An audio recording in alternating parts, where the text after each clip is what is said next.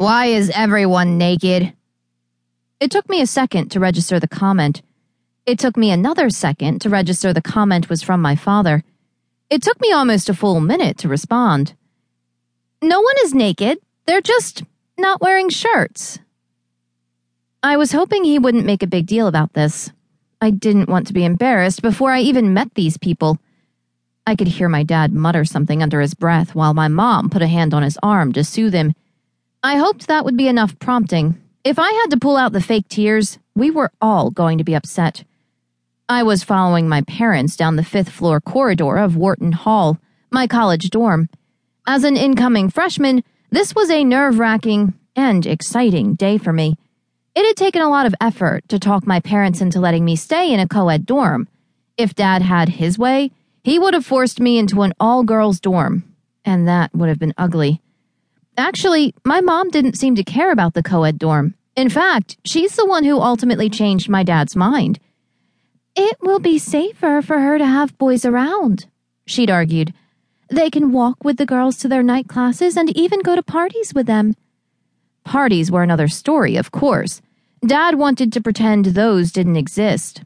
I found that pretty funny, especially since he was reportedly banned from all the bars in our small town when he was my age because he liked to fight a little too much. And fighting for him involved throwing furniture and people through windows.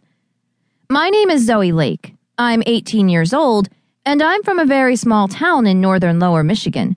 It has one stoplight and six bars. Yeah, you do the math. The town was so small I graduated with 52 people, one of whom was my own cousin. There weren't a lot of choices in classes, after school activities, or friends. I essentially made a choice in middle school. I was going to be popular.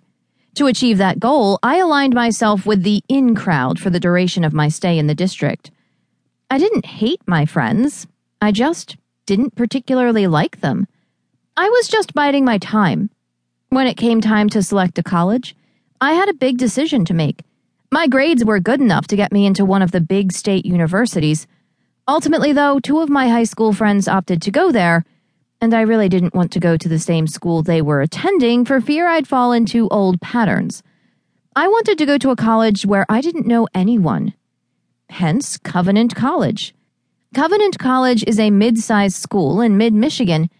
It's 90 minutes away from home, too far for my parents to stop in on a whim but close enough I can go home on weekends. Looking around at all the shirtless beefcakes preening in the hall, I doubted I would want to be too close to home on weekends. My parents stopped outside room 506 and then turned to me expectantly. I was a little nervous, but I didn't want them to think I was jittery in case they tried to help me make friends, like when I was in kindergarten.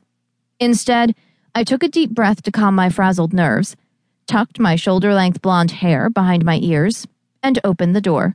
Two girls in the common room greeted me. They were surrounded by their own belongings, which they hadn't yet moved into the adjoining bedroom. I took a quick glance into the bedroom, noticing no one had laid claim to a bed. Since we were freshmen, we only had the two rooms and one bathroom to share.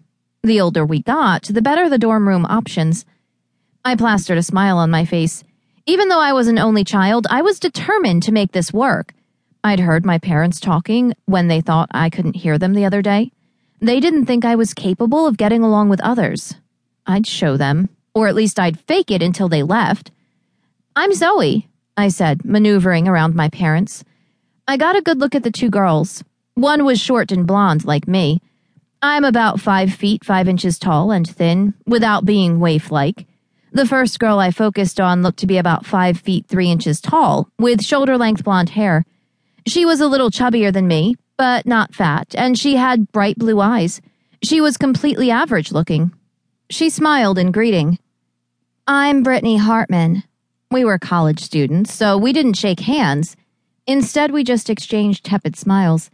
I could tell everyone was sizing each other up. This is Paris, Brittany said nervously gesturing to the other girl. This girl was a lot more interesting to look at. Paris was about five feet seven inches tall, with long brown hair, and the highest cheekbones I had ever seen on a real person, versus the pages of Vogue. She was also ridiculously pale and exotic looking.